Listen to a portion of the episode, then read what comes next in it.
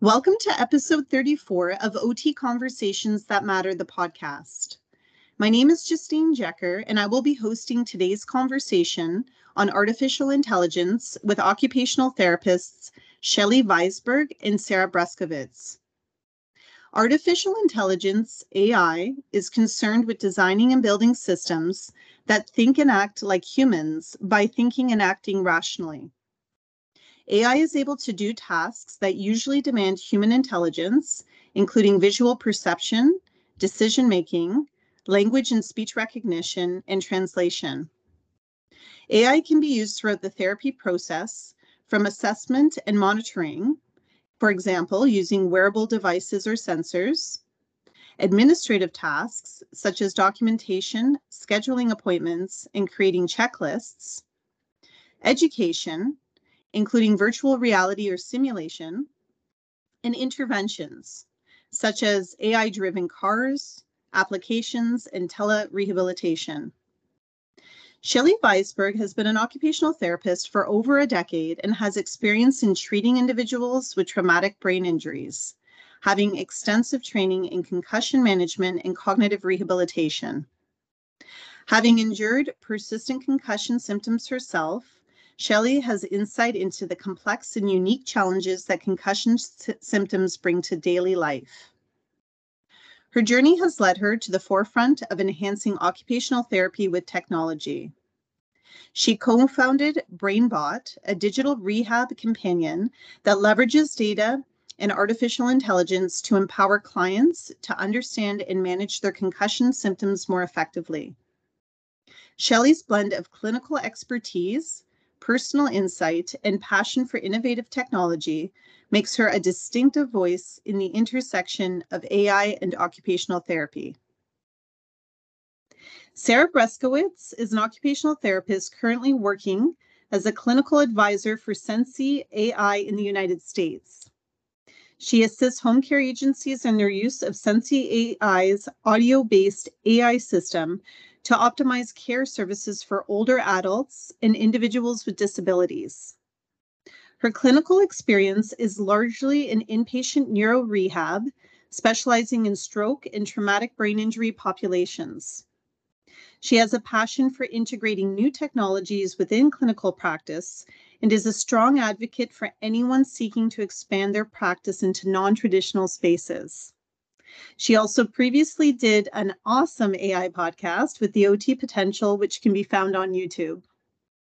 Welcome to the podcast, Sarah and Shelley. It's awesome to have you both here.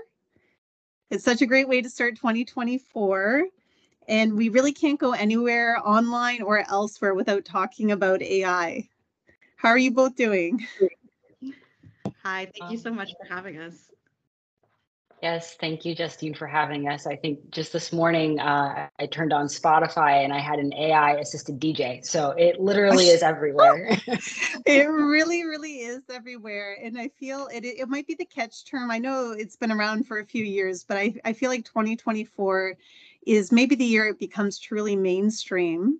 Um, and with that said, I want to give you both a little bit of an opportunity to expand more on your own story and what got you into AI in the first place. So maybe Sarah, we'll start with you. Yeah, sure. So, like you mentioned in that wonderful introduction, um, I before AI, I was working as an OT in neuro rehab in hospital settings. I uh, was in Chicago at the time and moved to Austin, where there's just a very vibrant technology culture. And it started getting my brain turning as to what applications of AI are out there in healthcare and how could I maybe transition my practice into that space. Um, so, you know, I, I kind of looked into different avenues there. I found Sensi AI through LinkedIn, as we do when we're searching for other companies and what else is out there for us. And what really uh, drew me to Sensi specifically uh, was just how they were using AI in the home care industry. I found OT as a profession through working as a caregiver in home care. So I kind of understood some of the challenges in that industry and thought it would be a beautiful bridge to bring now my knowledge with occupational therapy into that space with the use of technology that Sensi was doing. So um, it's been quite the interesting ride learning about artificial intelligence and understanding how we can really apply that into um, the health and wellness um, industry using my lens as an OT to do that. And Shelley, how about for you? How long's the journey been for BrainBot and what brought you to that point? Yeah, it's been uh, quite a journey. Um, and so, as you mentioned, I've been working um, for about 10 years in um, traumatic brain injury, mostly in the auto insurance uh, auto insurance industry. And in that industry, um, in, in Ontario, clients tend to have quite a bit of benefits to pay for the multidisciplinary team that they need. And so my wheels started turning to ask questions about what happens to all of those people who get their brain injuries outside of MVAs or outside of uh, workers' comp where they don't have access to these benefits. And also in my clinical practice, I was really finding that there was a lack of objective data from clients in terms of what activities they were doing, how are they were they were feeling uh, outside of appointments with me.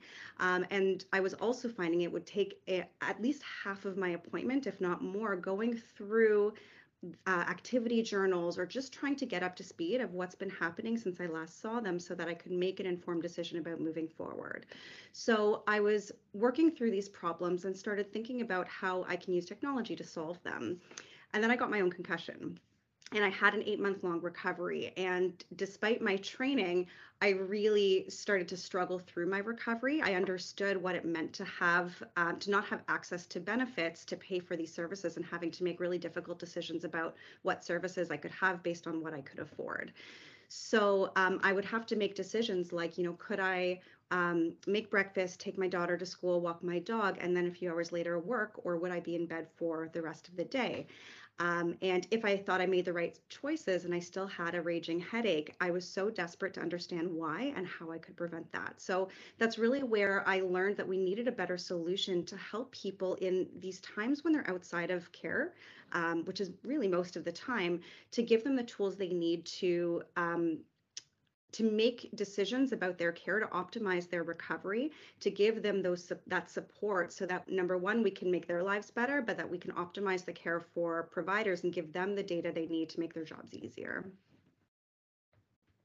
I love that you incorporated your lived experience because that is that is such the OT thing to do is you know prototype on ourselves and then apply. um, and you mentioned this idea of technology, and and quite often I think in the world when we look at areas of practice in Canada, and Sarah, you can speak a little bit more with your American background. You know, assistive technology is a very well understood area, and how would you um, explain or incorporate where AI fits in when we when we talk about tech? Is it an extension of assistive technology, or is it is it its own thing? I think it's absolutely an extension of technology. I think the technology can can provide these core functions that you're looking for, but where AI comes in is really in the analysis and the guidance that it can provide either patients or clinicians. And so the technologies, depending on what it is, can collect data, it can do very specific functions, but you can't necessarily extract, um, extrapolate data from there to make actionable um, actionable uh, to have actionable insights to provide guidance and so i think it's just it takes it one step further to make the data as useful as possible yeah, I would agree with Shelley on that. I see it an extension of assistive technology, but really something that operates more in the background because it's there to inform you as the clinician, the provider, or the user of that form of tech how to then enhance your actions, improve your performance based on the, the feedback you're getting from that. So it is assistive technology, but again, more of a background and not like in the forefront of how you how you do what you need to do.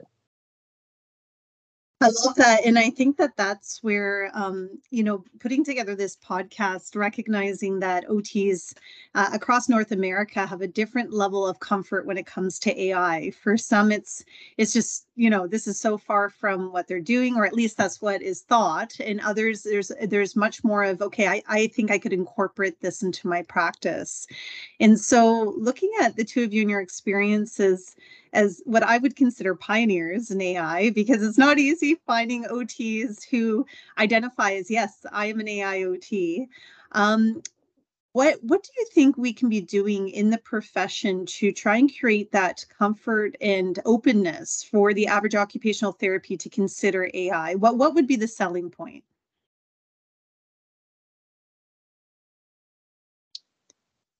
That's a good question. I'll I'll speak first, but I feel like Shelley being kind of at the forefront of that intersective practice in AI as it relates to the individual might have a lot more to say than, than what I'm about to contribute.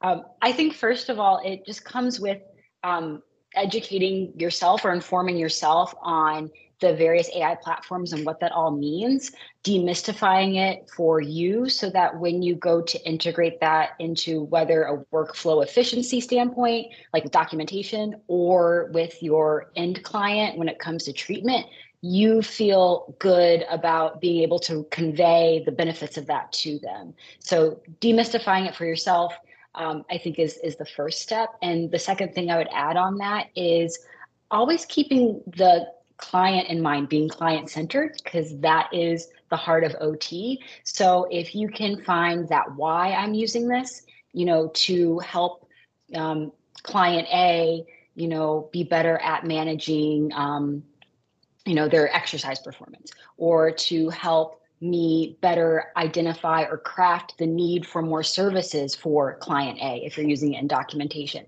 I think that's going to make um, the implementation of using AI more valuable and meaningful to you because you know the why with the output on the other end.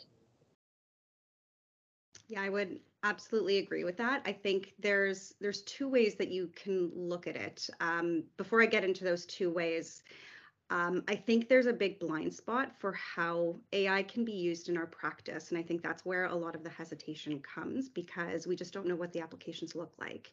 And so the two ways that I see AI being incorporated is number one for the the practice process for the clinician and how they can optimize their process, and then number two for the clinician uh, or sorry, for the client. And so if we start on the clinician side of things, and this is where I would uh, encourage all clinicians to explore, is simply start with ChatGPT. I know this is the the AI platform that most people are talking about that's really easiest to understand.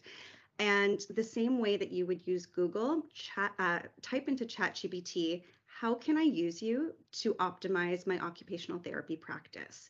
And what's so beautiful about it is it helps you brainstorm okay these are some different ways that you can apply it. And then you can start to pick apart some pieces and apply them into your everyday life or into either your personal life or your your professional life. And so even starting with something as simple as brainstorming a clinical problem entering you know i have this client with this diagnosis this age. These are the goals that we're working on. What are some treatment ideas that i can have that i can implement with them or even um, helping you write a SOAP note or helping you create an analysis. And so these are some really easy, tangible ways that you can start today to just get a sense of how it can work and what the benefits are. Once you get a little bit more comfortable with that side of things, then you can start to look at it for the client. You know, what technologies are they using in their everyday life? Are there extended of that using AI that we can apply. And then once you get more comfortable, you can start to do the research and understand these different companies that are around that can optimize the care that you're providing for the clients to achieve their goals. I love that. And I love that it, it does involve, uh, that was a great suggestion, Chat GPT as the starting point to, okay, so, you know, it's free trial, you can log in and you can play around and it, it's quite addictive when you're first introduced to it. You will ask every question under the sun um, to see what it comes up with, and I think that's that's a really good starting point for people who are very new to the concept of what AI is. Um, one of the things I want to pick up on in looking at both of your backgrounds, so looking at concussion and traumatic brain injury, there might be a tendency for OTs to see AI as, oh, it's it's for this area of practice. It's for this physical ailment or symptom that so- someone has experienced. I'm wondering if you can touch upon the concept of AI from the holistic perspective. So, you know, whether it's a mental health issue, a cognitive issue, maybe even a spiritual issue, how could AI come into play when it isn't necessarily um, a physical injury? So, Sarah, I'll, I'll start you on that one. Well, that's really interesting that you asked that because that's kind of the basis for the company I'm currently working with and how we're using audio platforms with artificial intelligence to kind of broaden our scope of, um, you know, identifying what are people struggling with, not just physically, but tapping into some of that cognitive, emotional, and um, you know, wider breadth of health and wellness that we know of. So, um, dialing back down from that I think, you know, if if you're looking into as a practitioner currently, what could I how can I start tapping into those other sectors of health with what we have today that's readily accessible? Um, I, you know, think about some of the indicators that you might be getting with wearables. You know, if you're monitoring sleep or monitoring um, other vitals that you that a client might be gathering, and how do some of those trends maybe relate back to that uh, emotional well-being or you know cognitive sleep. Are you getting enough sleep at night? How is that affecting your performance and ability to do your day-to-day the next day? So i think that you can get windows into that even using more traditional technologies that we have right now currently to help you explore that more. And that's where ots i think are the best positioned because we by nature look at the whole picture and know that even a small indicator in one section does impact all these other facets of our life too. I love that uh, that you mentioned all of those pieces, Sarah, because that's at BrainBot. That's essentially what we're we're doing. We're collecting all of those pieces in terms of the activities that we're doing, um, the the locations, the environments that you're doing those activities in, and all of the physical, cognitive, emotional factors. And using AI, we can actually start to uncover relationships um, with the interplay of all of those different factors, and then provide recommendations to optimize that activity or to modify it so that your symptoms aren't exacerbated. So, just as a, an example of that, um, you know, we can notice that you went to the grocery store after a workday, or maybe around five o'clock. You were there for 45 minutes, and your headaches got worse, your uh, dizziness got worse, your stress went up, and we can understand even through an Apple Watch, it was a noisy environment. Your vitals, your, you know, your heart rate is higher, and so we can then see that going to the grocery store at that hour for that amount of time doesn't work for you, it makes your symptoms worse. So why don't you try next time going during off-peak hours, maybe during your lunch hour? Use some musician headphones um, to filter out the noise. Bring your sunglasses and do not stay for longer than 30 minutes. That's going to help you feel better. And so it's some really simple applications that look at that big picture to just modify the way you're doing it to optimize performance. Can I add something to what Shelley just said because it got me really excited? Is I hear a percolating fear sometimes amongst clinicians like, is AI going to replace me? And everything that Shelley just said needs a skilled occupational therapist to really connect all those dots together. So you're taking the information that you're receiving from both your client report, but also the, the AI system or the technology system um, to really help you build that full picture of you know the person the occupation and the performance and then provide more targeted and guided recommendations. Sarah i can't remember if it was you who coined this term and i loved it so much but really telling that untold story um, where you know we are collecting that data in, on the back end of um, everything that's happening in that time outside of outside of an appointment and we're feeding that back to the the provider. And so we're able to tell that story to the provider to give them that context to provide all of the right um, that that precise and personalized guidance so that the the treatment is really tailored and, and likewise with with me you know i'm really supporting these home care agencies and getting a more holistic picture of the needs of the individual during the care time but also outside those care hours too so that the next time that they have that visit they're able to you know tweak their care plan optimize their care and make sure that they're servicing that person the best way possible I think something that's also really interesting to be said about AI, and, and I'll talk about apps in particular. During 2020 was my first experience using the Calm app. And for those of you who don't know, there's meditation, there's music, there's different offerings on the Calm app. And one of the things you can do is each day using a basic emoji, just kind of how are you doing that day? It takes it takes three seconds. You pick your emoji, um, and and you kind of have this month overview of emojis. And this was very powerful for me because as a person who typically likes to see the glass half full, if I go into an office of any sort and, and the clinician in front of me asks me, you know, how, how are you doing, Justine? I'm likely going to say, I'm doing very well. but when I look back on my month of emojis, um, it, it was a very objective and simple story about okay you know what i actually had 10 days there that were really not that great the last three days have been good days and that's great but um, our memory, as we know, and this is this is well known in scientific literature, is not really something we should be relying on when making, especially very big healthcare decisions. Um, and often that's all the therapist has to work with is is what the client is willing to share during the meetings.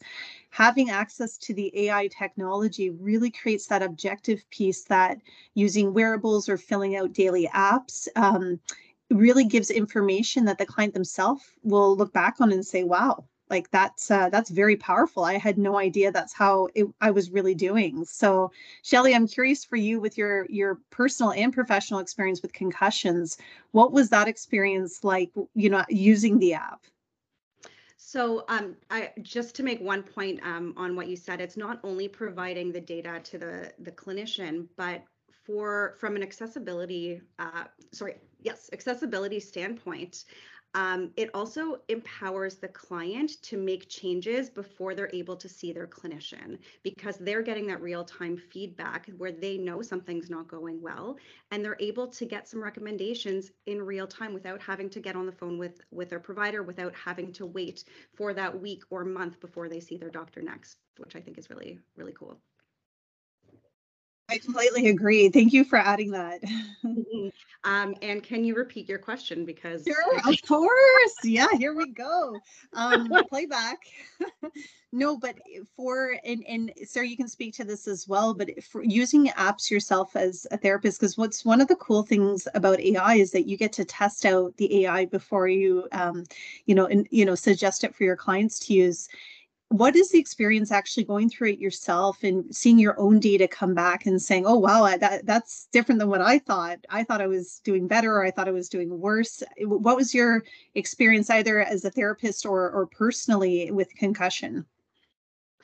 So that's actually that's a really interesting question because i find myself unless i'm really motivated to do something where there's some kind of extrinsic extrinsic motivation I won't I won't engage, which I think is a really important um, uh, what's the word I'm looking for? It's a really important piece to consider when you're thinking about user engagement and how to design features because you want to make sure that the way that you're designing features is going to engage our, our clients, that they're going to want to use it so you can actually collect the data you need to get all of these fantastic AI recommendations. So as I'm speaking to this today, I actually just bought an Apple Watch to do this research um, to understand how it works. Oh, and it's now talking to me. Uh, and so I'm tracking my sleep. I, you know, I had a headache yesterday, and it just occurred to me, why don't I log it to see if there's any patterns? And so I'm, I am really enjoying seeing that feedback to really understand how I'm feeling. But it takes a lot to motivate me to actually input things. So I've um, cued myself to input uh, a mindfulness minute every, you know, twice a day. I haven't done it. So I need to then ask myself those questions why am I not doing it? And how can I apply those answers to the way that I'm designing my app? So, really looking at the motivation piece, I think, is important.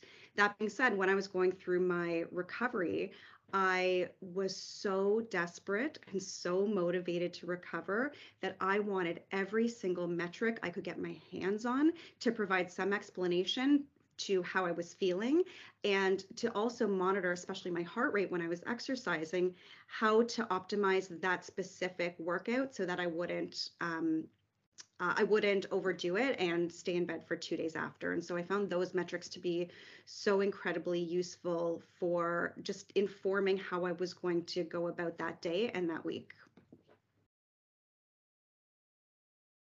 Yeah, the, uh, the only thing I'll add to that is just you're talking about motivation, and I think you know that's where the more wearable technologies that a lot of our clients might be utilizing already, I think are a great entry point for them. We were talking about chat GPT as the entry point for the clinician. I think for a lot of our clients, you know, an Apple Watch could be a great entry point because many people already have those.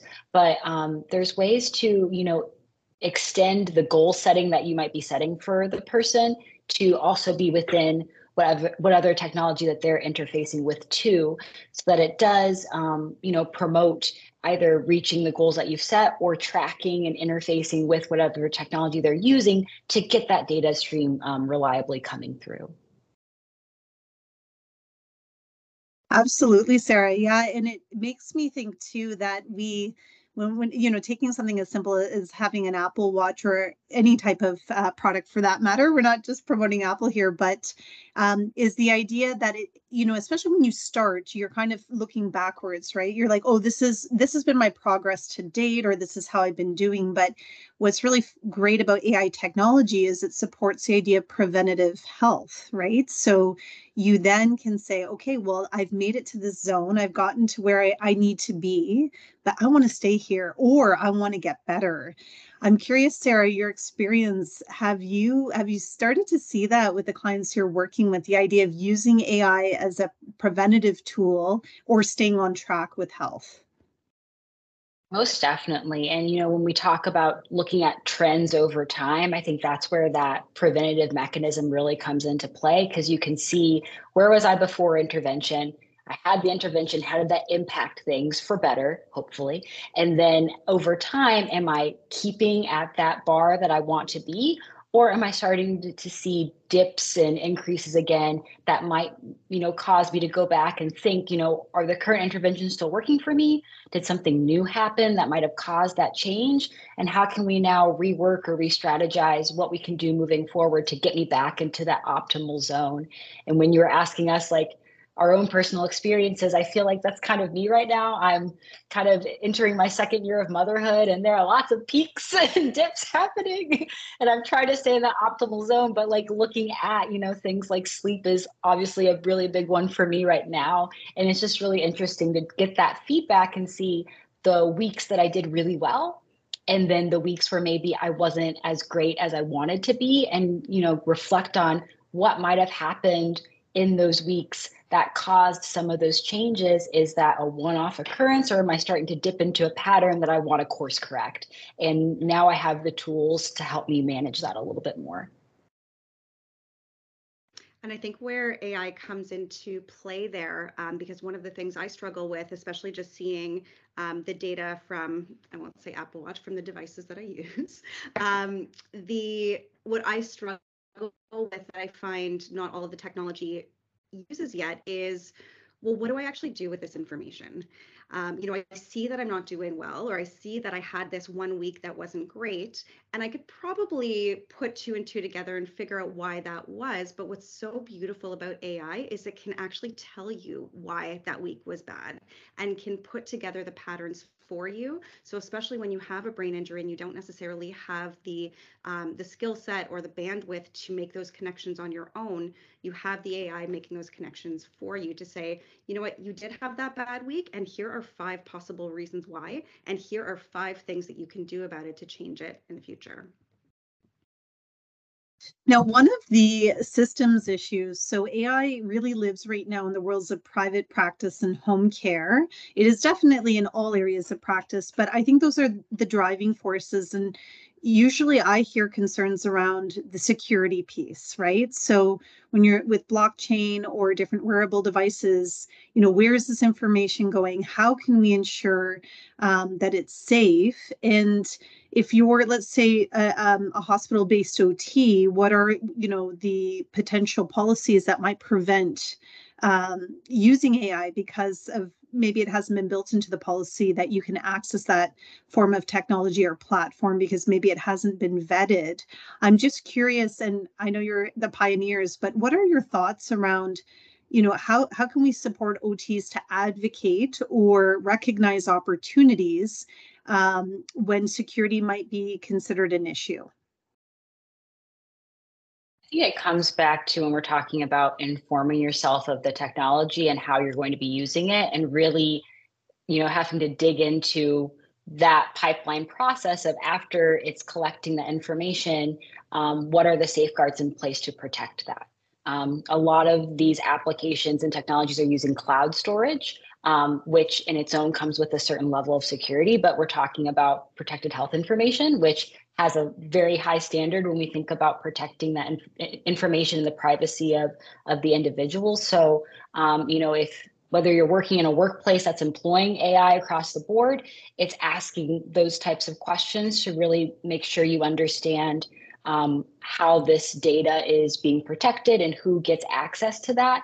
And also, if you're going to be using it in your own personal practice, making sure you're informing, you know, the end client of um, how to keep the information safe. And you don't want to just install any app on your phone um, to start tracking things. You do want to be making sure that um, that information isn't just visible to anyone who might be walking by. So it's something that really needs to be on top of mind. Uh, and the last thing I'll add is AI is entering hospital systems already. there are companies out there who are putting um, various forms of remote patient monitoring with AI capabilities into hospitals as we speak. So um, it's it's coming, it's there, and again, just goes back to making sure that your teams are asking the right questions of the companies that are providing those products to ensure that you know it that the same standards that you're holding as a health institution are being carried over into the company that's providing that that tech and storing the data. So, from our perspective, I think this is a fantastic question, and we've spoken to a number of health systems about this. Mm-hmm. Typically, these organizations tend to have privacy checklists that they go through with any industry or any company who's looking to implement their technology into the hospital system. And so the companies have to do their due diligence to ensure that they're able to meet all of those requirements. If you're a private practitioner, then, like Sarah said, you need to know what privacy questions to ask these companies typically the digital health companies are well versed in this and they can tell you whether they're HIPAA compliant or PHIPA or PIPEDA compliant in Canada. And then depending on where you're located, you can then make the decision whether it works for you from a privacy standpoint. And I just want to build on that for a second because um, I explained to Sarah before we started this podcast, things are quite different in Canada in the sense that, you know, uh, healthcare is very regionally based. So it's in our provinces and territories. And um, telepractice does exist in, in the profession of OT, but there's different uh, agreements depending on where you live in the country. And what's beautiful about AI, it's one of those things that allows for that opportunity to be universal. And I'm just just curious if, um, Sarah, we'll start with you. If you have work experience with um, clients where they've been able to travel and still provide services by monitoring perhaps outside of the region that you're providing services. Yes, to a degree. I mean, there are some caveats, especially since I'm centered in home care right now, that there's there's only so far a reach that any one agency has. So if a client might be out of network for their care, doesn't mean that they still can't use this AI system to help support informing the end client and their family of issues that are going on but it does mean that the agency who is providing that technology might be a little limited with how much they can intervene because again it could be outside the zone of their services. But with that being said that's kind of the beauty of this of systems like these is that it still gives access to information to help any stakeholder make an informed decision and help the right stakeholder for that be able you know to to act on it. So there are limits um, but it just depends on, um, I think, how it's being applied and the reach that the individual who's providing that technology has to to intervene, if that makes sense. From an ethical standpoint, though, I mean, those when we're talking about like uh, HIPAA and, and PHI, like that is across the board, you know, at least the United States, that it doesn't matter where you live, that is still, you know, going to be enforced and should be taken into consideration by the companies. So, so those type of standards, it, there is no state line or, um, so to speak, with that. No, that's great to hear. And and yeah, taking on the more um, universal approach, I think I think that's what's exciting about AI is that it does recognize um, I mean, it's designed for you to be anywhere, right? So even if if there are maybe jurisdictional boundaries between uh, different health units, that though that that information could still be transferred on. I know I know for me, with uh, my background, my PhD background is in uh, healthcare knowledge ma- management systems, and so the exciting world of EMR, electronic medical records, and thank you for identifying, Sarah. We do have AI in hospitals, absolutely. I think in the therapy world, maybe it's less seen, um, but absolutely in existence. But I'm excited to see AI take off in the world of documentation and really go to the next level when it comes to scheduling and assessment, because that's when I think of the interjurisdictional opportunities, if we could if we could get that figured out, um, how amazing would it be that you can travel anywhere, you know, in Canada or potentially anywhere in North America, and that information follow you and be consolidated in one place. So um, yeah, Shelley, I know you do travel to the States for a lot of your education, but what are your thoughts on that? The big picture we're looking at is all about delivering top-notch, efficient care to as many people as possible. This means leveraging technology platforms to gather the right data and ensuring they work smoothly with the clinical team, no matter where the client is located. We're based in Canada, but we're eager to extend our services beyond, especially to places like the US. The exciting news about the Licensure Compact, which allows OTs to treat patients across state lines in up to 28 states, is a game changer it's a step forward towards making healthcare more accessible and efficient. And then when you think about the leaps we're making with AI and telepractice, it's like we're on the cusp of really breaking down these barriers that kept healthcare confined within the geographical borders. And this isn't just about crossing physical borders, it's about creating a healthcare ecosystem that's connected, seamless, and capable of providing exceptional care to everyone, everywhere. And that's the future we're working towards. Accessibility, I'm glad you mentioned that because we just talked about how the potential for AI lowering the barrier to accessibility of services and, and interventions is really quite amazing. But there are factors that do limit the accessibility of AI and the ability for it to get to all those people, such as cost is often a big barrier. Um, how are companies that are using AI going to cover the cost of that technology? And not every end client might have the funding sources to, to provide that, especially if it's a technology that's not reimbursable through insurance and other means. Um, the other thing to keep in mind is I know in Canada, uh, there's a large French speaking population. Uh, the US is multilingual, and some technologies don't have the capability yet to translate to different languages for non English speakers and other minority groups that historically are left behind or the last to to receive things there's still some barriers facing AI too. And a lot of it is, I think, because it is new and they're still working on um, some of those models. But also, um, it's just important that we keep in mind the more, I think, diversity we have in the background of these companies creating it, the more we can continue to keep these technologies expanding to incorporate all groups and then as people like Shelley keep working on cracking the code to get uh, the the part about costs and how do we like get this to the masses uh, more readily, uh, that will hopefully help improve the accessibility to all individuals as well.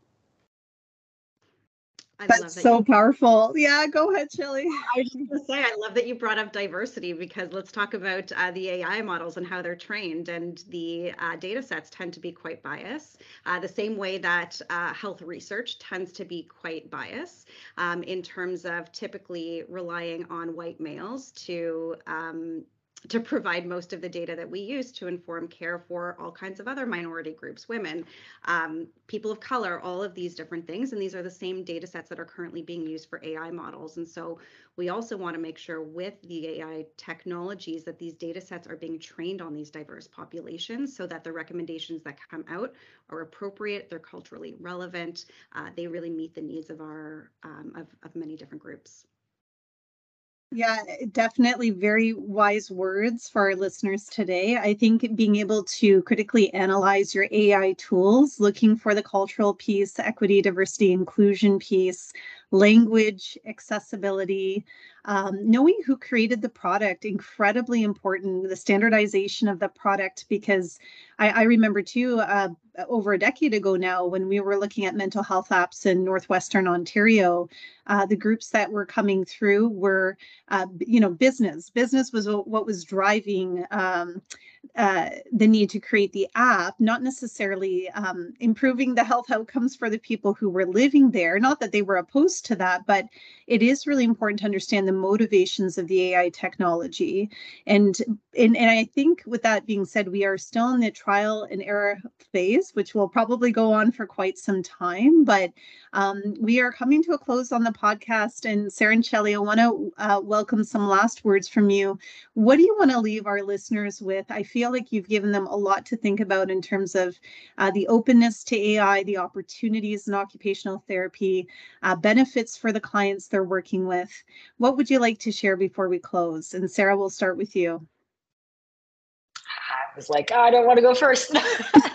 no, I welcome going first. I guess my closing thoughts are um, don't be afraid um, either of getting your feet wet, wet, with the technology or where the technology is going within healthcare. Um, there is still going to be a space for the OT practitioner within all of that. And I just I want listeners to kind of walk away feeling empowered that there is another tool for the toolbox that, as Shelley mentioned at the beginning, is there to optimize what you can provide to the client, how the client can perform in daily life, and it's really augmenting service delivery. That's the key. Augmenting, not replacing, not taking over, not making more complicated. It's really there to enhance the the basics of OT that that we already give. Yeah, I would absolutely agree with that. I think it's really important to stay open minded, to be curious, um, to experiment. You know, you don't have to make all of the decisions about AI in your practice today. You can try a few different things. Um, and I would really encourage listeners to embrace innovation. This is where the world is going. There's all of these amazing new technologies that are coming out, and we don't have to do uh, practice the way that we've always been doing it. We shouldn't settle for the status quo. Uh, there are so many wonderful opportunities to grow and and embrace these these fantastic technologies that make your job easier um, and make you help you focus on the things that matter to you and matter to your clients. So. I would just encourage everyone to be open and, and curious and, and play around. It's it's really fun. Go check out ChatGPT and just start brainstorming. I love that. Wonderful words to leave our listeners on. Uh, Shelley Vaisberg and Sarah Brzeszkiewicz, they can both be contacted uh, via LinkedIn, and we will also have contact information associated with the podcast. It's been such a pleasure having you both on. I know that at CAOT we are beginning our AI journey. Uh, we would love to hear from listeners if you know of resources, networks, uh, what OTs are doing in AI please reach out to practice at caot.ca. We'd love to hear from you. Or if you're interested in coming on the podcast and sharing uh, your experiences. Um, but thank you again, Shelley and Sarah, for your time today. Thank you so much for having us. This was great. Thank you, Justine. Enjoyed it.